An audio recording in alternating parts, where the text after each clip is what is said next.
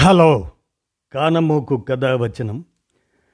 మోహనవచనం పరిజ్ఞాన హితబాండం శ్రోతలకు ఆహ్వానం నమస్కారం. చదవతగునెవరు రాసిన తదుపరి చదివిన వెంటనే మరువక పలువురికి వినిపింపబూనినా అదియే పరిజ్ఞాన హితబాండమౌపో మహిళ మోహనవచనమై విరాజిల్లు. పరిజ్ఞాన హితబాండం లక్ష్యం ప్రతివారీ సమాచార హక్కు ఆస్ఫూర్తితోనే ఇప్పుడు మానవత్వమే మహాత్ముడి స్ఫూర్తి అనేటువంటి అంశం గౌరవ్ విరచించగా మీ కానమోకు కథ వచ్చిన శ్రోతలకు మీ కానమోకు స్వరంలో ఇప్పుడు వినిపిస్తాను. ముఖ్యంగా మహనీయుల జీవిత విశేషాల శీర్షికలో దీన్ని మనం కానమోకు కథ వచ్చిన శ్రోతలకు వినిపిస్తున్నట్లుగా భావించండి. మానవత్వమే మహాత్ముడి స్ఫూర్తి గౌరవ్ విరచితం. ఇక వినండి. ఒక్క మహాత్మా గాంధీకి తప్ప అంతటి మహోన్నత మరణం మరెవరికీ సాధ్యం కాదు. ఆయన మంచాన పడి వేణీళ్ళ కోసమో వైద్యుల కోసమో నర్సుల కోసమో ఎదురు చూస్తూ పోలేదు. ఏవో అస్పష్టమైన మాటలు గొణుగుతూ పోలేదు. కూర్చొని కూడా కాదు. ఆయన నిఠారుగా నిలబడి ప్రాణాలు విడిచాడు. గాంధీజీ మరణానంతరం కలకత్తాలో రాజగోపాలాచారి అన్న మాటలు అవి. అదే కలకత్తాలో జీవితాంతం గాంధీజీ విధానాలను తీవ్రంగా వ్యతిరేకించిన నవ్య మానవవాద సిద్ధాంతకర్త భారతీయ కమ్యూనిస్ట్ పార్టీ స్థాపకుడు ఎంఎన్ రాయ్ ఆయన సారథ్యంలో ఒక సమావేశం జరుగుతుంది. రాయ్ ఎంఎన్ రాయ్ ప్రసంగిస్తూ ఉండగా గాంధీజీ మరణ వార్త తెలిసింది.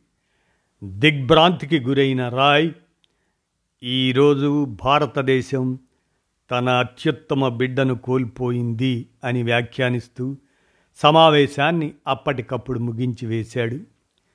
గాంధీజీ పద్ధతులని ఎన్నడూ అంగీకరించని బౌద్ధ భౌతికవాది మహాపండిత్ రాహుల్ సాంకృత్యాయన్ తన వైజ్ఞానిక భౌతికవాద్ గ్రంథంలో గాంధీజీని పెట్టుబడిదారీ ఏజెంట్ అంటూ తీవ్ర పదజాలంతో విమర్శించారు. గాంధీజీ హత్య తరువాత ఎప్పుడైనా పొగతాగే అలవాటు ఉన్న రాహుల్జీ జీవితంలో ఇకపై సిగరెట్ ముట్టనని శపథం చేయటమే కాదు జీవితాంతం దానికి కట్టుబడి ఉన్నారు. అంతేకాదు గాంధీజీని బుద్ధుడితో పోలుస్తూ ఏకంగా ఇద్దరు మహావ్యక్తులు బుద్ధుడు గాంధీ అనే పేరుతో ఆజ్కల్ అనే హిందీ పత్రికలో వ్యాసం కూడా రాశాడు. అందులో వ్యక్తిని సంపూర్ణ సమాజాన్ని ప్రేమించే విషయంలో గాంధీజీ రెండవ తథాగతుడు అన్నారు. అంబేద్కర్ మొదలుకొని మహమ్మద్ అలీ జిన్నా వరకు గాంధీజీ ఉదాత్తమైన మరణం పట్ల విస్మయం చెందని నేత ఒక్కరు కూడా లేరనటం అతిశయోక్తి కాదు. భారతావని మొత్తాన్ని తేరుకోలేని దుఃఖంలోకి నెట్టేసిన ఆ దుర్మార్గం జరిగిన రోజు ప్రపంచంలోని అనేక ప్రాంతాలతో పాటు పాకిస్తాన్లో కూడా అనేక మంది తీవ్రంగా చలించిపోయారు. ఆ రాత్రి ఎంతోమంది వారు పాటించే పవిత్ర ఇస్లాం ధర్మం సాక్షిగా స్వచ్ఛందంగా ఉపవాసం ఉన్నారు. జవహర్లాల్ నెహ్రూ అసాధారణ వెలుగుగా ప్రస్తావించిన గాంధీ జీవితంతోనూ ప్రయోగాలతోనూ సంబంధం లేని అశేష ప్రజానీకం కూడా తమ కుటుంబ సభ్యుడే హత్య చేయబడ్డట్లు బాధపడ్డారు. సంబంధం ఉన్న అసంఖ్యాక జనాలైతే విలవిల్లాడిపోయారు. దేశానికి స్వాతంత్రం వచ్చి ఇంకా పచ్చిగా ఉన్నప్పుడే జరిగిన ఈ ఘోరం మానవాళి మనుగడకు మతతత్వం ఎంత ప్రమాదమో తెలిపింది. అందుకే స్వతంత్ర భారతంలో జరిగిన ప్రప్రథమ కిరాతక చర్య పంతొమ్మిది వందల నలభై ఎనిమిది జనవరి ముప్పయో తేదీన ప్రార్థన సమావేశం నిర్వహిస్తున్న గాంధీజీని ఢిల్లీలో మతోన్మాది వినాయకరావు గాడ్సే కాల్చి చంపడం అంటారు ప్రసిద్ధ పాత్రికేయుడు భాషా చారిత్ర శాస్త్రవేత్త బోధరాజు రాధాకృష్ణ గారు. అభిప్రాయ భేదాలు విధానపర విభేదాలు సరే సరి.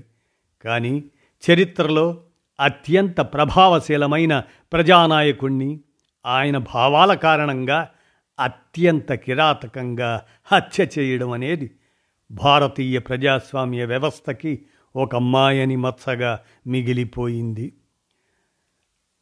డెబ్భై ఐదేళ్ళ అమృతోత్సవ వేడుకల్ని జరుపుకున్న స్వాతంత్ర భారతావని మహాత్ముడి అమరత్వాన్ని ఈ డెబ్భై ఐదు సంవత్సరాలుగా అనేక సందర్భాలలో అశ్రుధారలతో గుర్తు చేసుకుంటూనే ఉంది. గాంధీజీ హత్యలో ప్రధాన నేరస్థులు గాడ్సే ఆప్టే వారి ఉరిశిక్షను రద్దు చేయాల్సిందిగా వాళ్ళ కుటుంబ సభ్యులతో పాటు గాంధీజీ కుటుంబ సభ్యులు కూడా దరఖాస్తు చేశారు. వాళ్ళిద్దరూ హిందుత్వవాదులైన ఆ హిందుత్వవాది ప్రత్యేకంగా సావర్కర్కి ప్రియ శిష్యులు గాంధీజీ హత్య జరిగిన ఇరవై ఏళ్ళ తరువాత పార్లమెంటుకి ఆరు సంపుటాల వివరణాత్మక పరిశోధనాత్మక నివేదిక సమర్పించిన జయల్ కపూర్ కమిషన్ మహాత్ముడి హత్యలో ప్రధాన కుట్రదారు సావర్కర్ అని నిరూపించారు. ఇదే విషయంపై పాశ్చాత్య చరిత్రకారుడు డొమినిక్ లాపేయర్ ఆయన మొదలుకొని ఎంతోమంది రచనల్ని శోధించిన ప్రఖ్యాత గాంధేయవాది కీర్తిశేషులు కలిదిండి భీమరాజు గారు తెలుగులో భారతీయం గాంధీజీ హత్య వెనుక అనే గ్రంథాలు కూడా రచించారు. ఈ మధ్య హరిద్వార్లో జరిగిన ధర్మ సంసద్ దానిలో అన్యమతస్థులని ఏకంగా హత్య చేయడానికి ఆయుధాలు పట్టండి అనే విద్వష్ విద్వేష ప్రసంగాలను చూశాం. అదే సమయంలో ఒక కరుడు గట్టిన హిందుత్వవాది ఛత్తీస్గఢ్లో గాంధీజీపై విద్వేషపూరిత వ్యాఖ్యలు చేసినందుకు అతన్ని అరెస్ట్ చేయటం కూడా జరిగింది. ఈ రెండు సంఘటనలు వేరువేరు చోట జరిగినప్పటికీ పరిశీలిస్తే వీటి అంతఃసారం అర్థమవుతుంది. చనిపోయిన ఇన్నేళ్ళ తర్వాత కూడా ఈ దేశ భావజాలంలో అంతర్భాగంగా కలిగలిసిపోయిన గాంధేయవాద లౌకిక ప్రజాస్వామ్య స్ఫూర్తి మతోన్మాదుల్ని ఇప్పటికీ ఎంతగా భయపెడుతుందో కనిపిస్తుంది. భౌతికంగా లేని ఒక వ్యక్తి సత్యం అహింసలనే ఆయుధాలతో నిర్మించిన సామ్రాజ్యం ఇంత పటిష్టంగా ఉండడాన్ని చూసి ఓర్వలేకే గాంధీ అంటే ఈనాటికి ఉన్మాదానికి వణుకు పుడుతుంది. ఆ ద్వేషాన్ని దాచుకోలేకపోవడంలో భాగమే మహాత్ముడిపై అడపాదడప కక్కే విషపు వ్యాఖ్యలు. ఈరోజు సమాజానికి కావలసింది ధర్మ ప్రచారం కాదు సర్వధర్మ సమానత ప్రచారం. అది గాంధేయవాద దృక్పథంతో మాత్రమే సాధ్యం. ఇదంతా చరిత్ర కాగా ఈరోజు గాంధీని నేనెందుకు చంపాను? వై ఐ కిల్డ్ గాంధీ అనే సినిమాకి సంబంధించిన వివాదం చూస్తున్నాం. ఆ చిత్రాన్ని నిషేధించాలనే డిమాండ్ని వ్యతిరేకిస్తూ భావాలని భావాలతో మాత్రమే ఎదుర్కోవాలి కానీ నిషేధాలతోనో నిర్మూలనతోనో కాదు అనే కొత్త భాష కరసేవకులు కూడా మాట్లాడుతున్నారు. నిజానికి గతంలో మీ నాథురామ్ గాడ్సే బోల్తాయి అనే నాటక ప్రదర్శనలు చేపడుతున్నప్పుడే ఈ వివాదం తెర మీదకి వచ్చింది. అప్పుడు కూడా భావాలను నిషేధించటం ప్రాథమిక హక్కుల ఉల్లంఘన కాదా అంటూ వాదించారు. అత్యంత ఆశ్చర్యకర విషయం ఏమిటంటే సత్యం అహింస వాటిని ఆచరణ ప్రాతిపదికన అమలు చేస్తున్న డెబ్భై ఎనిమిదేళ్ళ వృద్ధుణ్ణి అందరి చేత మహాత్మా అని గౌరవించబడే ఒక వ్యక్తిని అతడి భావాల కారణంగా హత్య చేసి ఆ హత్య ఎందుకు చేయవలసి వచ్చిందో విద్వేషంతో కూడిన అహేతుకమైన అవాస్తవాల్ని ప్రచారం చేస్తూ అలా చేయటం చట్టబద్ధం కాదనే వాదనని తోసిపుచ్చడానికి గాను భావాలని భావాలతోనే ఎదుర్కోవాలి అనే వింత వితండ వాదన ఈ విధంగా చేయటం మతోన్మాద మూకలకే చెల్లింది. అప్పట్లోనే మతతత్వవాదులకి జవాబుగా సీనియర్ గాంధేయవాది చినూబాయి వైద్య వారు ఎంతో ఓపికగా శోధన చేసి assassination of Gandhi facts and falsehood అనే విలువైన పుస్తకాన్ని రాశారు. అన్ని భారతీయ భాషల్లోకి అది అనువాదమైంది కూడా. కాగా కొత్తగా ఇప్పుడు ఈ సినిమా ద్వారా ఎవరి ప్రయోజనాలు నెరవేర్చుకోవాలని అనుకుంటున్నారో స్పష్టం. సరిగ్గా గాంధీజీ హత్య జరిగిన రోజే ఆ సినిమాని విడుదల చేయాలని అనుకోవటం ఉన్మాదం తారాస్థాయికి చేరుకుంది అనేందుకు నిదర్శనం. ఎవరైతే గాంధీజీ హత్యకు కారణం అయ్యారో హత్య చేసిన తరువాత దేశమంతటా దుఃఖసాగరంలో మునిగి ఉండగా ఏ మూకలైతే మిఠాయిలు పంచుకొని సంబరాలు జరుపుకున్నారో ఏ సంఘాన్ని గాంధీ హత్యకు కారకులని తేల్చి నిషేధించడం జరిగిందో ఈరోజు అవే మూకలు భావ ప్రకటన స్వేచ్ఛ పేరిట భావాల్ని నిషేధించటం సరికాదు అంటున్నాయి. గాంధీని హత్య చేసిన గాడ్సే పూనాకి చెందినవాడు. మతతత్వవాదులు అధికారం చేపట్టిన తొలినాళ్ళ నుంచి అదే మహారాష్ట్ర పూనాతో మొదలెట్టి వరుసగా డాక్టర్ నరేంద్ర దబోల్కర్ గోవింద పన్సారేల్ని హత్య చేశారు. అంతేకాదు కర్ణాటకకు చెందిన కల్బుర్గి గౌరీ లంకేష్లను కూడా చంపేశారు. ఇన్నాళ్ళలో దేశవ్యాప్తంగా ఆదివాసీలు మొదలుకొని దళిత బహుజన మైనారిటీలు రైతాంగం మహిళలపై లెక్కలేనన్ని అమానుష దాడులు జరిగాయి. ఇంకా జరుగుతూనే ఉన్నాయి.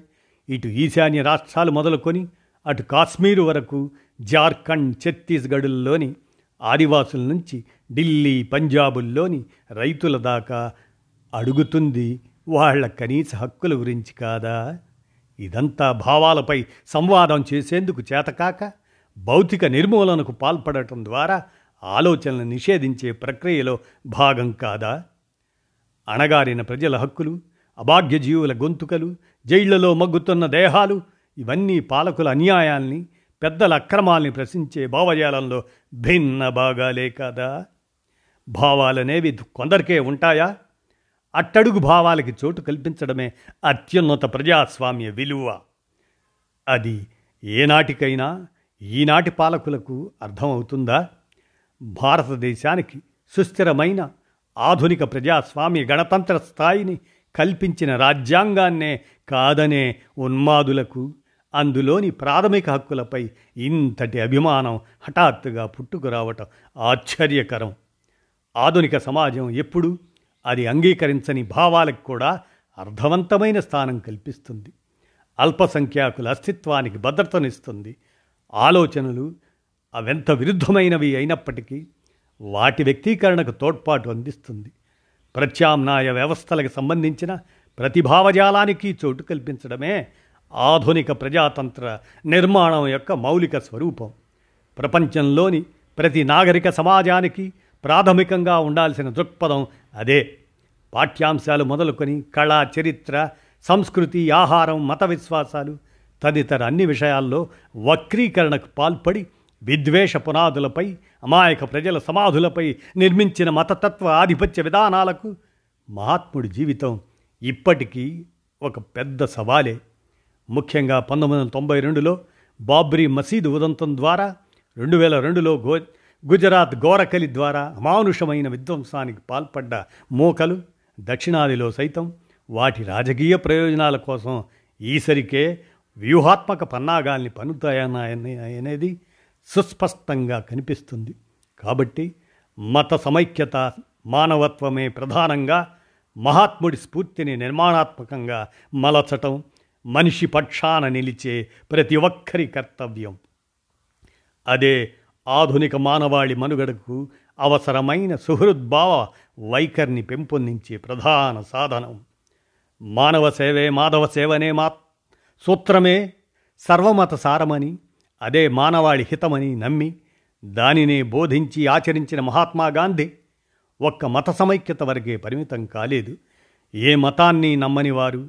సోషలిస్టులు కమ్యూనిస్టులు అంబేద్కరిస్టులు రాయిస్టులు అనార్కిస్టులు తదితర అన్ని రకాల సమూహాల అభిప్రాయాలను ఆయన అంగీకరించకపోయినా జీవితంలో ఎన్నడూ వాటిని అగౌరవపరచలేదు.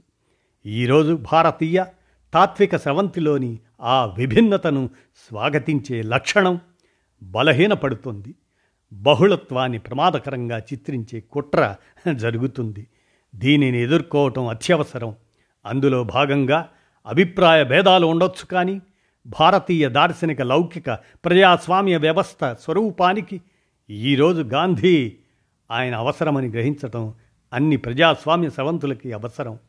ఆరోగ్యకరమైన విభేదాలు ఎప్పుడూ అవసరమే కానీ అసహనంతో కూడిన విద్వేషానికి విరుగుడు సౌశీల్యం కల తరాన్ని తయారు చేయడమేననే గ్రహింపు అవసరం. ఆ క్రమంలో నానాటికి పేటరేగిపోతున్న మతతత్వ శక్తులకు ధీటుగా ప్రజాతంత్ర శ్రేణుల్ని కలిసి ఏకతాటి మీదకి రావడంపై దృష్టి పెట్టాలి. అదే ఆధునిక ప్రజాస్వామ్య వ్యవస్థ మనుగడని గాంధేయవాద దృక్పథంతో మలచగల మానవీయ సోపానం. అదే చివరి శ్వాస విడుస్తూ కూడా మహాత్ముడు భావితరాల మానవాళికి ఇచ్చిన ఐక్యతా సందేశం.